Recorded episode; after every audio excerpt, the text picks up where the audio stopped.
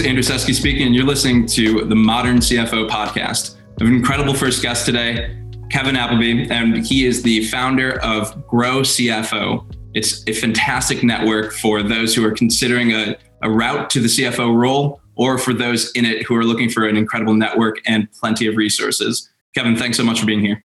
Thank you, Andrew. It's pleasure. The modern CFO. Now, there's a thought. What's a modern CFO? I think the modern CFO is a person who is in a very, very challenging position going into 2021. Really, the best way to characterize it is to look at the Grow CFO Network website and look at all the incredible resources that CFOs need today. And it spreads across technology, financial engineering, and really having a good touch on driving culture. So, so Kevin, if you could introduce yourself and uh, you know tell me a little bit about Grow CFO, I think it'd be a really fun way to start the conversation. Yeah, I'm a, a, chartered accountant by background. That's the UK equivalent of a CPA. Qualified in, in public practice and then went off into industry for a number of years as in the chemical industry and ended up as European business accountant for we had, we had a huge chemical conglomerate in the UK, ICI, and I was European business accountant for their plastics business as that business changed and evolved and was actually sold, I became a management consultant and ended up working for PwC, mainly doing finance transformation projects. And then quite often as the finance guy on a more general project team. Ending up, my client would typically be the finance director, the VP finance, or the CFO, and often working with his team trying to find information for the project. And I've found over over time there are lots of stuff that I knew the answer to, but the client owned finance team didn't. I ended up spending time in the classroom teaching a lot of that stuff. Around the point that we, we got into 2020 and the pandemic was on its way, I was talking to a chap called Dan Wells. Dan had already founded at this stage Grow CFO while I was looking for a way of and working actively on putting some of the things that I taught in the classroom into an online environment because classroom teaching in March just ceased completely. We realized that we were, were talking potentially to the same audience, and it made sense us working together and combining what we were doing. So at that point, Grow CFO, as it's kind of evolving to today, was was born as a a learning and development organization for up and coming finance leaders, for the next generation of finance leaders. We found as we started talking to emerging members, we put a network together. We used a platform called Mighty Networks to put together a, a membership that people could join free of charge and start talking to each other. Dan's thing was, well, there's nothing really out there for, for CFOs, senior finance people, to communicate with each other and to help each other solve problems. There's plenty of space here to go to big advisory firms, but nothing really here to, to allow CFOs to cooperate with each other and share learning. So that was that was Dan's thing. And we, we started looking at this and realized that actually the, the biggest place there's a problem in the CFO world is not the really senior guys, it's at the more junior end. Now, you've qualified as an accountant, you've worked your way up through various roles in finance, very much in the back office. You've probably got to, and the titles that we would see in the in Europe, in the UK, would probably be head of finance. I think in, in a lot of US organizations that possibly equates to VP finance, but not the C-suite. You can get there with some very, very strong technical skills, knowing the numbers inside out, being able to put budgets together, forecast together, things like that. But people in that role, they aspire to be the CFO. But what we found was there's a, there's a big glass ceiling. It's very, very difficult to break through into the C suite. You go to a headhunter looking for your new CFO. Your first requirement is, oh, I want somebody who's experienced you haven't even done a CFO job yet. So 95% of the roles out there are looking for experienced CFOs. How do you ever get through there? So we put together the Future CFO program. We've got it accredited for 40 hours of CPD, continuing professional development. And it takes you on a, a nine module or a nine step journey between being a very good, very accomplished head of finance, finance professional, through to landing your first CFO job, how to move into that job. And it finishes with a create the plan for your first 100 days in your new CFO role. So we go through that, looking at your current skills. What's the skills gap that we'd what are the skills we'd expect a CFO to need? Where are you versus those? Where are you? Can we put a fast track learning plan together? Then can we look at how you're branding yourself? Look at how how you go about getting the job. Let's talk about interview techniques. Let's talk about presentation skills. Let's talk about actually how do you communicate with the C suite and so on, all of the things that a, a future CFO would need to know about. Well, thanks so, so much. I cannot express how much it means to me that you're my first guest here because I don't think that we can address the needs of a modern CFO without even addressing the fact that there's a resource gap and, as you said, a glass ceiling for the route to even becoming the CFO. So before we leap forward with all the ways that CFOs are being pulled in different directions, I think it's critical for you know all of the listeners to understand uh, the pathway to to achieving that status in the first place. I think you, you and your network are doing an incredible job at consolidating and distilling these lessons so that the next generation of financial leaders can be well educated and, informed. And I think that you're doing a really great service for them. And it actually goes on from there, Andrew, because I think getting that CFO job is only the first step. Once you're there, I don't think until you've actually got the role do you understand the the breadth of skills that are actually needed, the number of dif- different directions you're going to be pulled into. So while we've got the future CFO program all up and running, we're building a similarly big program now for the the first time CFO. So we're very much seeing the grow CFO sweet spot is probably three years before you become a CFO through to wow. maybe five years after those are the key things. But we want as well to involve as many really experienced CFOs in the network as possible because we're seeing those as the guys that are useful to learn from, useful to be mentors, useful to come along and be podcast guests, present workshops with it, within the community and so on. So we, we really want to give those those experienced guys a platform to give back. So Andrew, tell tell me a little bit about your your background. How how did you get to this position that you're you're working in Nth Round? So, actually, two years ago today, uh, I joined Nth Round, and we sought to try to solve some of the most complicated issues in the private markets. And some of the com- most complicated issues land on the CFO to try to solve. And it usually takes form in a couple of different ways. Nth Round was originally focused on trying to provide unique liquidity solutions also tried to expand upon trying to create a culture of transparency by giving CFOs tools to be more communicative and streamline investor relations without taking away the personal aspect of managing those relationships. So while it's great to be communicative, it's also very challenging. It's also very painstaking.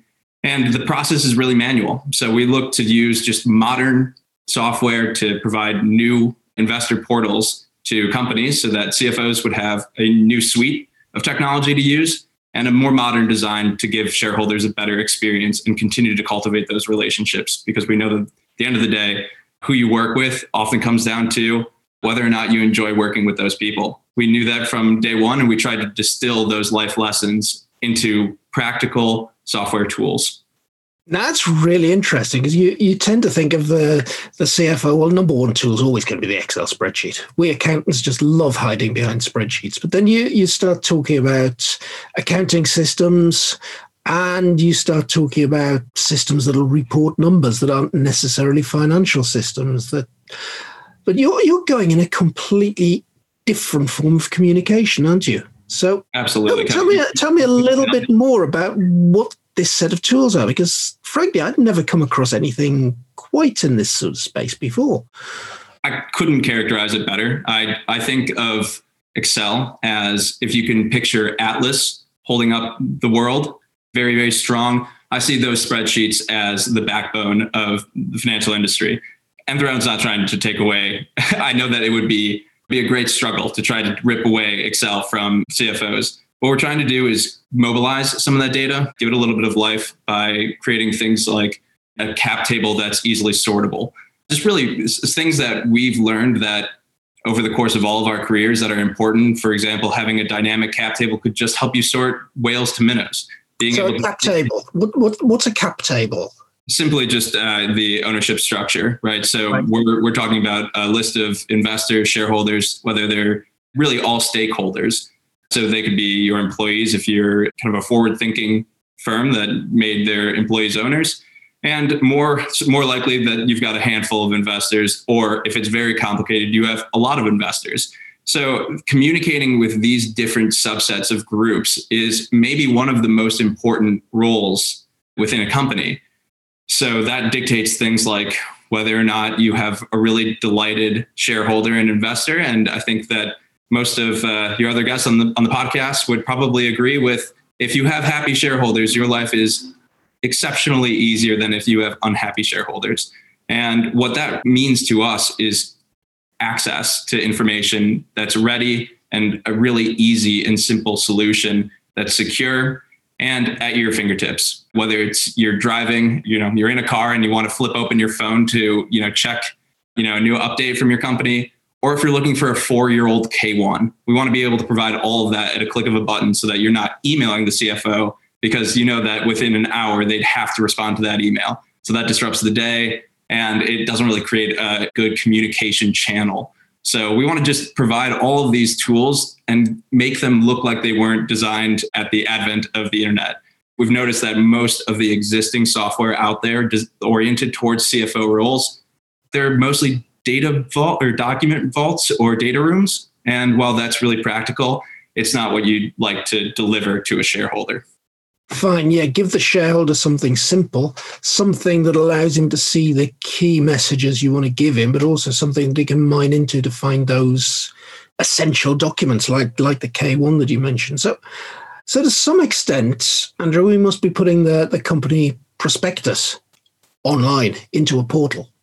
Yeah, I think that, I mean, there are definitely different levels of ways that you can utilize an Nth Round platform. One of the ways I think about using the product is really more in terms of an audience view and a, an internal view. And maybe that'll help separate and yeah. kind of discuss the value of, of having a, a platform like ours in place. When I think about the audience view, I think about a very busy personal investor. And maybe it's a it's an angel that was early in your in your startup, or maybe it's a, a large family office that it took place in one of your rounds when that person decides that they are looking for information, they need something really clean, really beautiful to look at, and they want to feel good about their investment. And you want to light up the value of what that investment is, whether it's price graph of transactions that they can see their equity appreciating, or if it's simply an update about how the company's growing or which direction they're taking. From the internal view, this is one of those things, and it's great that we're doing this over a podcast because it's a great example it's something that you're putting out there for the world to see, right? But it's not just the world, it's the most some of the most important relationships within your business. So I don't know if you've come across this in, in your career, but sending out a, a shareholder update can offer really two huge error potentials of omission or commission by leaving people out or adding people who shouldn't be on that list. So simple solutions like in portal having you know a very easily sorted list of those investors being able to separate them into cohorts and automating email flows. It seems like something that just should have already been made available to to teams but you know this is an anxiety driving event for for most people whether it's a cfo prepping and the ceo actually clicking send or any scenario that would be just very stressful around investor relations. So we try to just take away some of that pressure by just giving updated really kind of modern and innovative tools to try to solve some of these problems because we know that addressing shareholder needs is one of the most important roles. And i think that that need is becoming more placed or more regularly placed on the cfo which may not be the most natural fit for the role. Yeah and that's we're, we're probably getting into into areas of what why does Grow CFO exist? Well one of the things we're, we're very definitely seeing andrew is that they the kind of breadth of skills that a CFO needs to have these days is is huge. And there's no way that any one person can be expected to be rounded at absolutely everything. I think communication's one of those interesting ones that well, you've got a guy who's used to being in the back office, used to be behind his favorite Excel spreadsheet. He's used to running the finance team, becomes CFO. Well, suddenly he's got to talk to customers, to suppliers, to investors, to shareholders, countless other stakeholders. He's got to be the right hand man to the CEO. Now, suddenly he's got a whole new world to play in. So anything that helps him communicate better has to be a, a real bonus. Absolutely. I mean, I think that that's really the, the key of Nth Round. It's one of the few, I, I promise you that you can find a thousand ways to manage payroll. There are countless account, accounting softwares and ERPs for planning and holding some of those macros that you know that you'd love to do in Excel. One of just the completely unmet needs is really just around investor communications. They have to be so tailored, so bespoke, and they're really challenging to do. So we wanted to give essentially the place where you're going to have I have to think about it in a way that's sort of like you'd be, you know, working on a math problem, you have your scratch sheet, right? You don't want to turn in that scratch sheet. You know, your investors aren't that interested in the way that your macro was designed, but they definitely need to be able to have that distilled data presented to them in a, in a beautiful way and that communicates really effectively because it's going to be a, a, quick look through and it all has to obviously check out.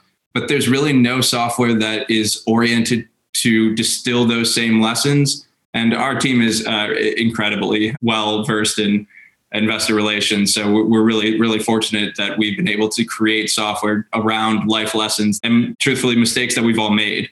That's really where all of this began and try to just create just a better private investing experience. What are you seeing as the the major challenges that that CFOs have got these days? Are they? Do you see that this is really really one of the top things on their agenda to that they need help with?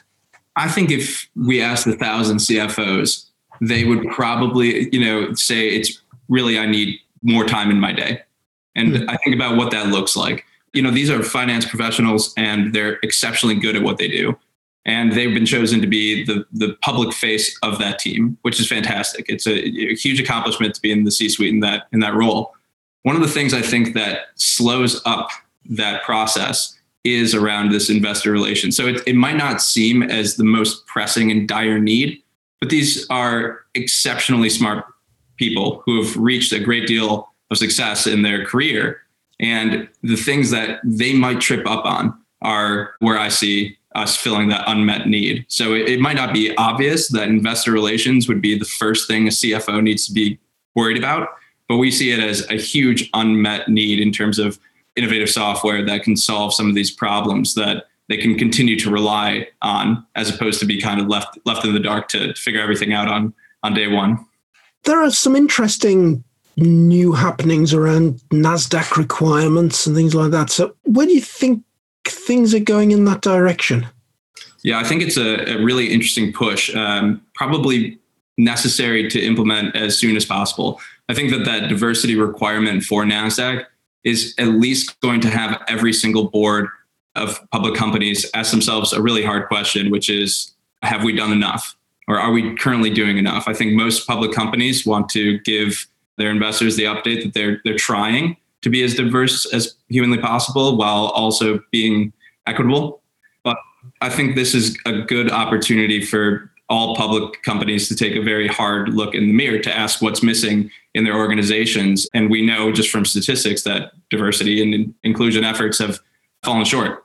So it's kind of a good opportunity to refocus energy in a productive way, but it also demands a new spectrum of communication when you're communicating across a diverse group of people, there's an added element of sophistication and nuance that's important to not just speak to a diverse crowd, but engage them. Mm. And I think software like Nth Round supports that in a way that's really important. So when we do think when we design any of the custom things that we do for individual clients, we have some very important pillars and hallmarks. For example, if you were to send out an investor update, or if you didn't have a platform like ours in place and were to send out an investor update, there's a chance that you have an individual personal bias as a, if an individual investor were to pick up the phone and call you. You may say something that would be maybe just again it could be something like tone of your voice. It just opens yourself up to liability that's a lot of pressure. So by giving platform like putting in a platform like ours at a click of a button you're giving equal information to all stakeholders in the same exact fashion where everyone has equal access. So it's not just how you're saying it or what you're doing it's can we upgrade a system to make this whole process a little bit easier and also mitigate risk at the same time which I think uh, would resonate. That, that's a really interesting one, Andrew. And a few podcasts ago on the Grow CFO show, we interviewed a, a chap called David B. Horn. Uh, David's one of those rare CFOs that's actually written a book, Add Then Multiply. David's been involved in several occasions in the transaction space that we're talking about. He's been to, he's been involved in floating businesses, getting investors for businesses, buying businesses, and indeed selling them. One of his passions at the moment is all about that minority inequity when it comes to raising finance. That some research that he got involved in showed that for every dollar of private equity raised, only one cent went to an all female pitch team. And David had, has a passion about education and minority interest in education and equality of females. So he's actually come out with a, a real want to do something about that. Uh, I'm really pleased to see your software is kind of leveling the playing field here. But we talked about that in the podcast and we put a lot of it down simply to cognitive bias. You look for people, the equity house looks for people like themselves use the CFO, probably that you're constantly thinking of communicating to yourself. That's a really good point. I think that that's exactly right. It's one of those things that you think about in terms of where can I find somebody who's been through this process, right? So the hiring of a CFO may come pre-IPO. Uh, that is maybe the most important event of a, of a company's entire financial history, that opportunity for liquidity and to open up the investor pool to the, to the public and let everyone you know have access to that those shares. But at the same time kind of the iteration of that thought is if only one demographic has ever done it successfully you will continue to rely on that demographic.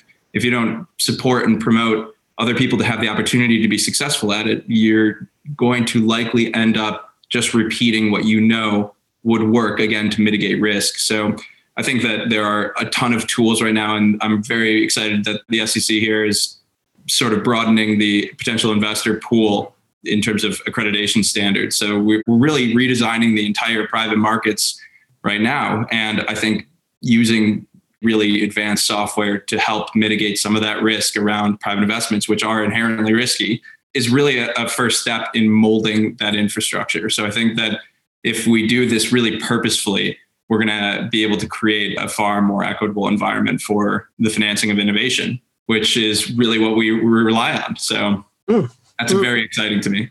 Yeah, and that, that that cognitive bias, I and I, I even see it in myself. And one one of my regular weekly tasks in Grow CFO is to is to write the weekly newsletter. Normally, I write it. So the last few weeks, I've written on a Sunday evening with a schedule set to go out about eight thirty Monday morning, and I do find myself looking back on this and suddenly realizing, oh, Kevin, You've written this for another male CFO. Go back, take out all the references to he or him or whatever, and realize that probably 40 to 45% of the people that are reading this this weekly newsletter are female. Really good point. I mean, that's a great practice. Um, I, I, think that that in itself uh, will continue to help foster the uh, the Grow CFO network. Mm. I was actually thinking about this. I know that you've recently launched a toolkit to try to help people understand what what they are kind of working on. As a leadership position, I think that has some requirement to be self-reflective. Can you tell me a little bit more about it? Yeah, and you you asked me the question just before we went on air. If you if you could give your CFO any to any present that you wanted for Christmas, what would it be? And actually, we're we're in. We've got a, a very early version of what we're calling our CFO readiness toolkit out within the future CFO program. The toolkit identifies the what we, we look at as the 10 core competencies of the, the CFO.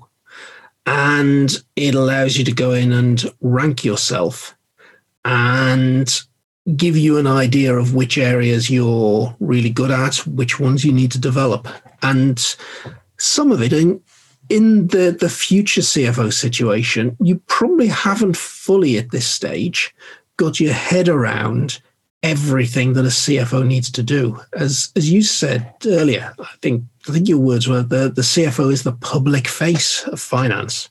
Well, typically your your future CFO is still doing the head of finance, VP finance, financial controller type role, and very much looking internally, very senior position, running finance, but running finance internally. The difference once you go to the C suite is your you're the, the right hand man of the CEO or the right hand woman of the CEO, and you're very much looking outwards.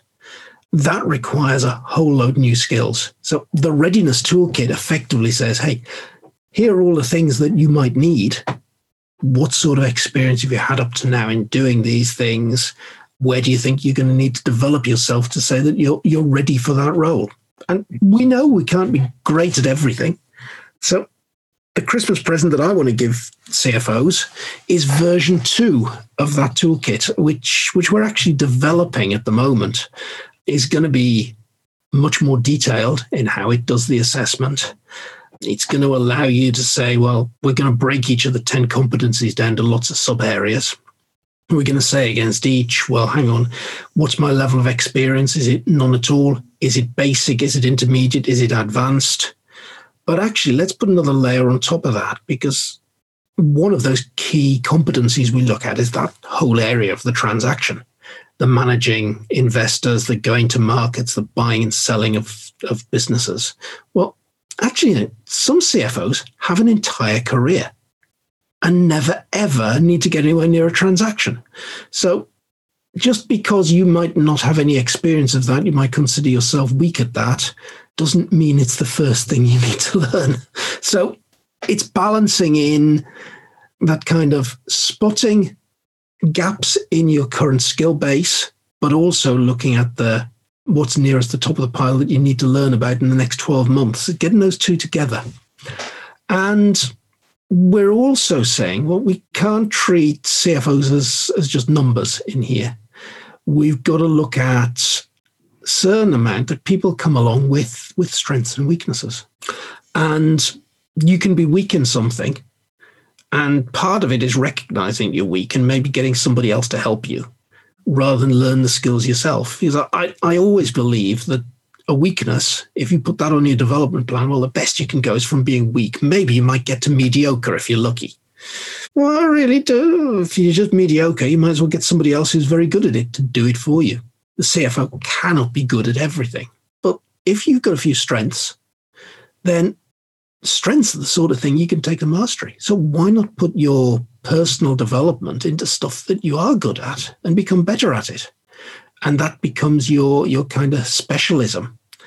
And I think that's a far more sensible way of approaching things, especially since things that you're strong in, things that you're good in, tend to be the things that you enjoy doing as well. Let's face it, if you don't come to work to enjoy it and have a bit of fun, then it's a boring old world. That would be my my Christmas present to the CFO. And I know you've got some thoughts on what what Nth Round would do as a Christmas present to the CFO. Yeah, we've uh, we have a, a few running internal jokes, and our team has many of those. You know, we're all professional uh, coming from the finance world and technology world, so we are sending out uh, GAAP t-shirts and GAAP obviously with an additional A, but styled very similarly, but yep. not too similarly to so the uh, Gap as in the clothing Gap. brand. Right, right. Yes. But it says, uh, I know GAAP and I'm, I'm not afraid to use it. So we'll be sending some of those out and I'm very excited to send one across the pond to you, Kevin. Just to kind of summarize all of that, I think what kind of realizing here is that the traditional route to becoming CFO almost has a direct switch to trying to then be in a leadership position for that role. And it really values different aspects of not just you know skill sets but personalities as well hmm. so yeah. what it demands really is either a perfectly well-rounded human being and maybe there are some of those out there but i think what you've identified is it's very unlikely that that's going to be the case so might as well look again hard in the mirror recognize the the leadership position that you're in fill the needs with people who love to do what, what you lack in, which takes a great deal of humility. But I, that's what the, the leadership role requires now. And I don't think that we've even really touched on the fact that technology is changing so rapidly as well. So outside of again, it feels like we're creating this master list of proficiencies that most people have a career in one in. And we're saying that a CFO, a modern CFO of, of today, needs to be self-aware enough to understand their strengths and weaknesses in a way that they can hire effectively to fill those needs or learn about whether or not they have a passion in, self-improvement in that way. They have to be technology experts. They have to understand financial engineering. They have to be very strategic and understand like you said some C- cfos never go near transactions. Others need to do m&a strategy which again is a full another skill set. So hmm. to support and then to be able to communicate across all of your teams on top of all of that seems like a really big ask and maybe not even kind of what the experience level of their you know the role they had prior to becoming CFO. So I think that's all really really interesting and I can now sort of start to understand something that's always baffled me is the turnover rate of CFOs. It mm-hmm. really seems like we're almost giving an impossible task and then if it doesn't go the way the CEO predicts then I'm starting to understand this is kind of filling in my personal understanding of why this is such yeah. a challenging endeavor. A couple of things I'd say there. Last week, I recorded a podcast for the Grow CFO show with one of our mentoring team, Catherine Clark, and we spent the whole podcast talking about imposter syndrome. And we think that nearly everybody that gets promoted to the, the top of top of their game, whether it's to the C-suite, whether it's partner level in one of the, the big four accounting firms, so on, they get to a point that they kind of think, mm, what am I doing here? I haven't got all the skills and the talents that are needed for this role. I'm going to get found out at some point. They get this feeling of inadequacy manifests itself in lack of confidence sometimes. It can manifest itself in procrastination around a decision because you're not sure about all the facts. And what we're saying is actually that's perfectly normal. And the first thing you've got to do with imposter syndrome is actually admit that you've got it. And that's a, a, very hard thing to do. But once you've made that admission, then you can start to do something about it. That imposter syndrome into the CFO role in particular. I think it can apply right across the C suite. The CFO suddenly has to be the, the man who understands business strategy. He's got to be the man that understands the finance numbers. That's probably easy because he's done that all his time. But he's got to be able to communicate. He's got to know about investor relationships. Most CFOs these days are being pushed in the technology direction take this conversation we're having today about Nth Round. And I've been around finance technology in a consulting role for many, many years. And I had no idea that this this anything existed in the space that we've been talking about today. How's the average CFO supposed to know about that? How is he supposed to know even about the latest developments in accounting software? What should he out look for when he's selecting a new finance system? He's the man at the top of the pile with the job of implementing that system. That means he's got to know an awful lot about business change. He can't possibly know all of these things. So I think in the CFO role, the the potential to have imposter syndrome is probably doubled over any other role in the C-suite. One of the things in Grow CFO that we passionately believe in is the role of a mentor. I think CFOs as well feel as though they should know it all and probably think, oh, if I have a mentor, it's a sign of weakness. But actually, again, it's it's recognizing that you can't possibly know know everything. And quite often you end up, particularly in that that smaller company, probably the sort that you're describing, where you've got a few investors, they're bought in. You've you've probably got a finance team around you, but you may well be the only qualified accountant. You don't have a peer group that you can turn to easily for for advice to bounce an idea around. One thing I loved about consulting was that we always had a consulting team of fellow reasonably senior people. We had a problem around a project. Well, eh, let's go have a beer and work out what we're going to do about this. I don't see the CFO having the same kind of peer group. So why not have a mentor who we believe should be a CFO that's been there done it before, got the t-shirt that that you can you can talk to, that you can say, well, actually, Catherine, who I interviewed on the podcast, one of our mentoring teams, oh, you know, Catherine, I've got this problem. You ever come across anything like that? And she might say, Well, not exactly, but we had this situation, and here's what we did in that one. It worked a bit, but it would have been better if we'd done.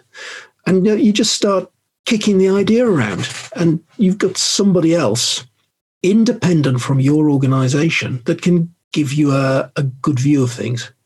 That's the way things are going for the CFO. And I think having that mentor, if you can manage to do it, and personally, I believe that the company should be paying for that out of your personal development budget. That's the way things should go. I love that idea. I think that's a brilliant way to not only solve some of the uh, feelings of imposter syndrome, but also it addresses something I hear all of the time when I talk to prospects or existing clients. They say, You just took a process that we did manually, and I just saved three days. You're doing the exact same thing. You're distilling these lessons into really digestible, easy to access narratives that are incredibly relevant.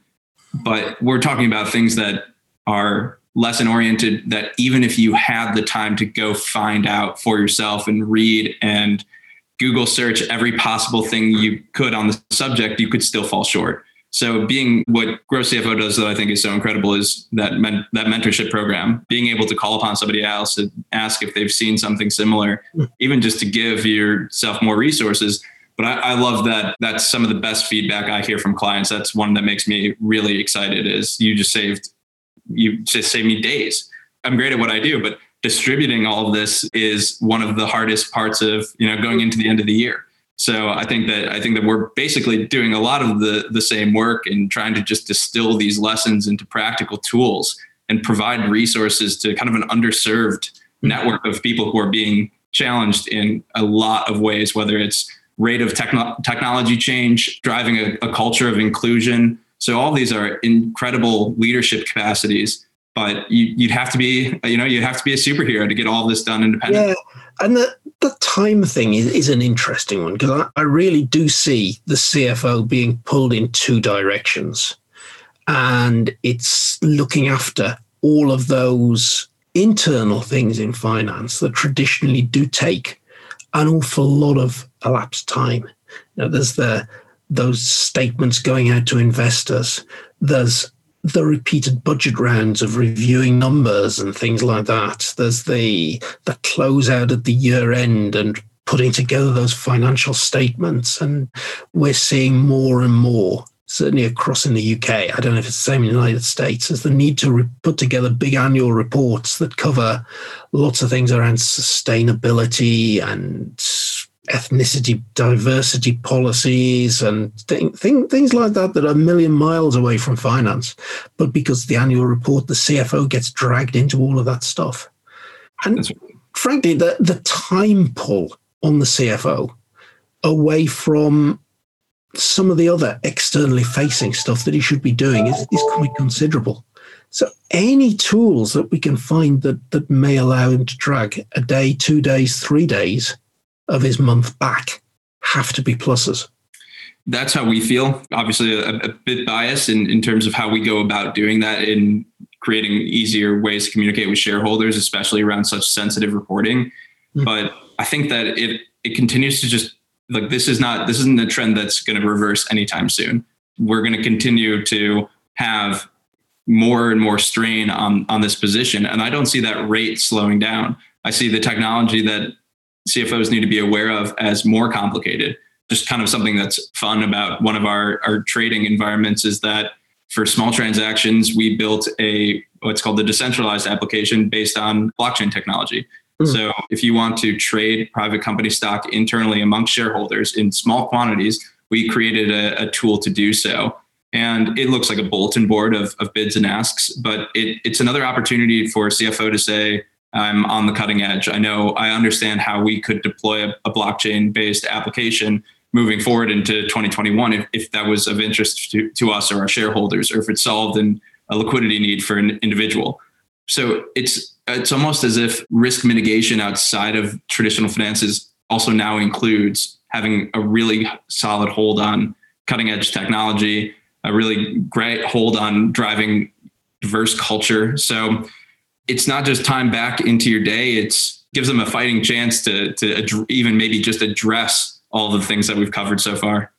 In all of the podcasts you've done so far with the number of really interesting guests, what's been one of the more shocking pieces of information that you've received? I think in, you know imposter syndrome is probably a, a little shocking, but then once you think about it, less surprising. But have there been any just things that have changed in the role that you see one of the podcasts we put out early on, we put together in the early days of Grow CFO, right at the beginning of 2020, we took the the embryonic member base and we surveyed these guys around finance systems.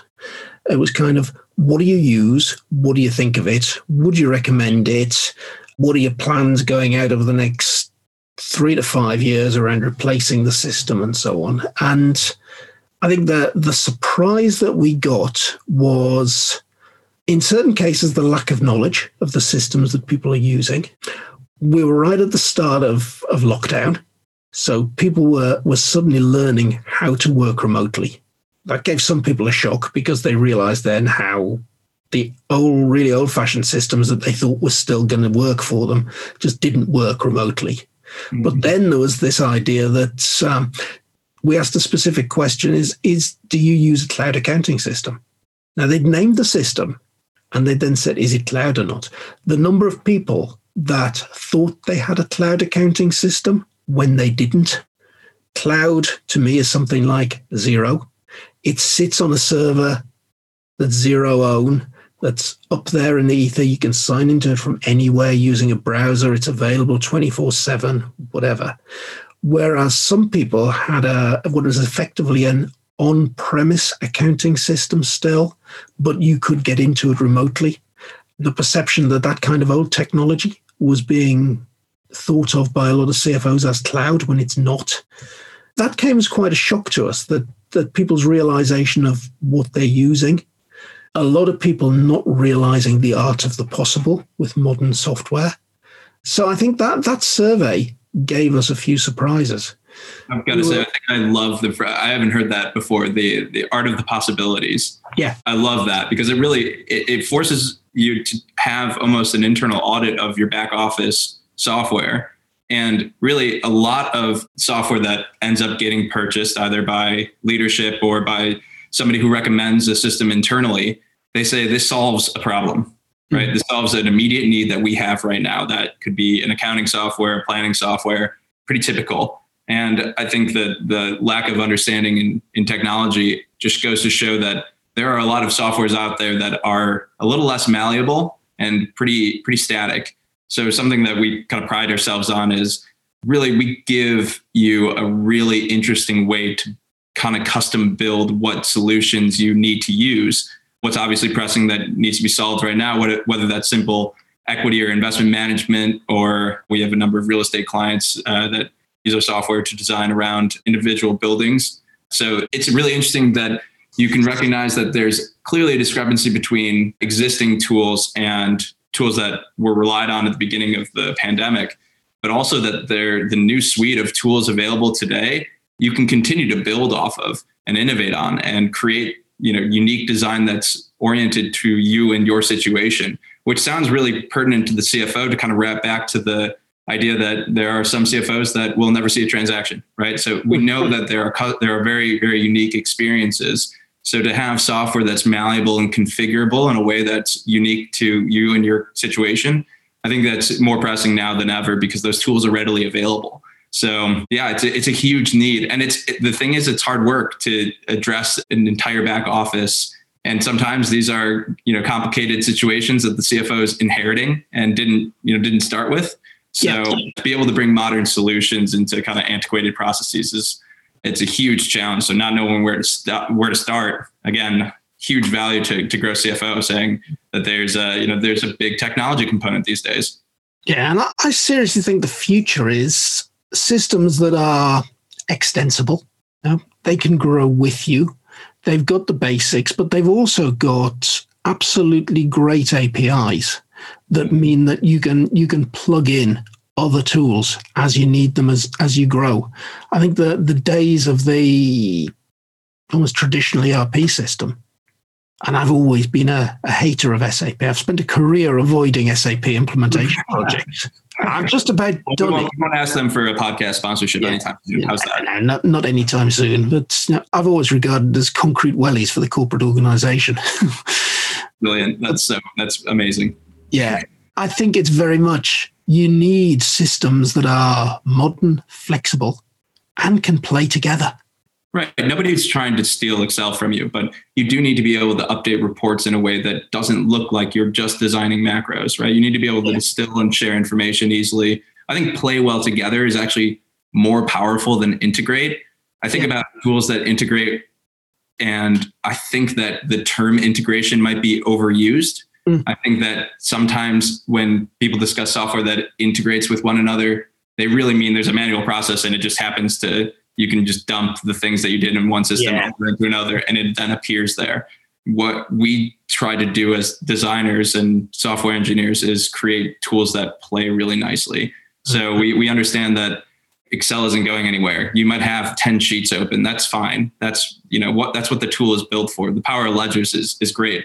But at the same time, we also have things that are augmentative. So we have worksheets and internal tools that you'd be easily able to just tap into when it when it made sense to do that. So I think play together is the perfect way to put that. I think it's an important distinction. Talking of Excel, that was another little shock that we got out of the finance system survey. It's it's not unusual for a, a brand new company to start off and they just keep the accounts on an Excel spreadsheet.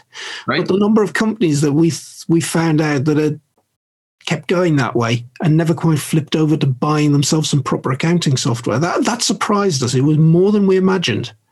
You know, we've got a, a, really interesting, now that I think about it, I'd love to hear a little bit about how you think Grow CFO is going to continue to expand in 2021. I'm really excited to see how the, the toolkit comes back, how people use that, and un- get to understand where, where their strengths and weaknesses are. I was thinking about this in terms of where I sort of see markets merging and uh, a little bit back towards the NASDAQ conversation as well. I think that Nth has a very good chance of also becoming a source of truth when it comes to using tools like Bloomberg Terminal. The private company data world is pretty saturated. It's got a few big data providers, but the information that we're capturing is so valuable. It's everything. And then to have a single screenshot of all of it, but it also relies on incredibly sophisticated security. So I think in the future where private markets are a little bit more democratized, Nth Round could be a really powerful tool for CFOs. And then I think the fundraising and trading worlds are going to be colliding in a really unique way. So I think we're kind of positioned nicely to be a CFO's favorite. You know, if we're saving time and energy, I think that that you know that adoption could be really powerful. But that's uh, maybe maybe another year away. But you know, it seems to resonate really heavily with with this network right now, and we're really excited to explore if, if that's kind of where we're going to sit in in the conversation. But you know, Andrew, that probably brings us right back to what the, what would the really valuable Christmas present be to the CFO? I think it'd be a crystal ball, because to see all that lot and how it's going to play out, you're you're really guessing a little bit. What's the future going to hold? What are the things out there? There's bound to be some stuff out there that you know we haven't even thought about. You you can only base what you think the future is going to be on what you're seeing now, and new stuff is coming on at an increasingly fast rate. And 2020. What would we all have done this year if at this point last year we'd had a crystal ball that told us we, we were going to have COVID? I think I'd be in Barbados. Turks and Caicos, or uh, no, but I think that's right. I think that the the planning aspect and the strategy is all based on you know what we have right now in front of us because that's what our basis of all of our planning is going to be around. And again, I think that the worst situation is when an individual is looking for information and they go to reach out to the CFO, and the CFO either knows the answer or doesn't know the answer, and they're in a position where it's just high stress on an additionally high stress environment. So I, I just think that, that when that communication breakdown occurs, we can put things in place now that are going to update how we can communicate more effectively. And it kind of feels like what we've surmised is that almost all of the communications, all of the work that the CFO does is critical. These are not conversations that can go in any any direction. They have to be precise. Models have to be accurate, and then on top of all of that, the communication has to be flawless. So I think you're right. I think a crystal ball is a is a better gift than a, a, a t-shirt. You know, I think maybe if we do really well in 2021, we uh, will look at going back to our, our, VC and asking if we can invest in uh, you know some sort of AI that will uh, give us a, a, better chance of scenario modeling out the rest well, of the. Well, there, there you are. There's there's the thing that we haven't even started understanding what the potential is. AI. Where does that take us? I and mean, we're we're going into science fiction but it's it's going to be on top of us in three to five years, and maybe even faster. Yeah, the thing about it as well is the the process of seeking out a potential solution.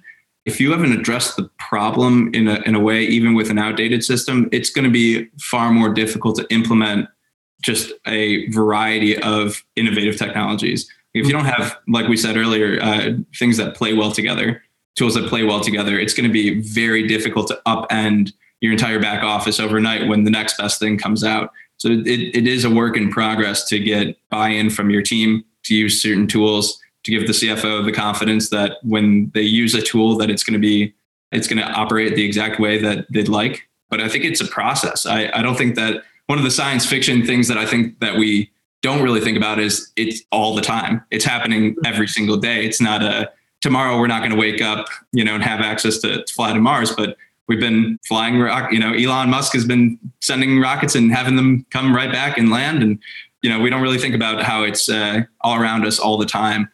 Kind of integrating and updating is a, is a constant effort that's really, really going to help make that switch when it's, you know, more available for more futuristic kind of applications. And I'm I'm probably one of the very last generation of people that remember sitting in the the accountancy office when I was qualifying to be an accountant, and we still did everything manually. And then suddenly this this box arrives one day. It's an IBM PC. What do we do with one of those? oh boy, have we learned what to do with one of those? and I think most of the people who are qualified and uh, becoming CFOs remember that day as well. So I, I think that that is really a, a perfect picture to paint when we think about updating systems and creating a better holistic environment to allow CFOs to to run in uh, in 2021. And I'm, I'm really excited to help and work with you in, in that process. So uh, yeah. I appreciate you know, I, I think that's that's probably a great place to wind things up, Andrew. That has been a, a really interesting conversation. Thank you. Thanks so much for having me. I uh, I can't wait for things to return to uh, to normal and be able to skip across the pond, come see you sometime soon. So. Absolutely, absolutely, we must do that. Right, thank you. Thanks, Kevin.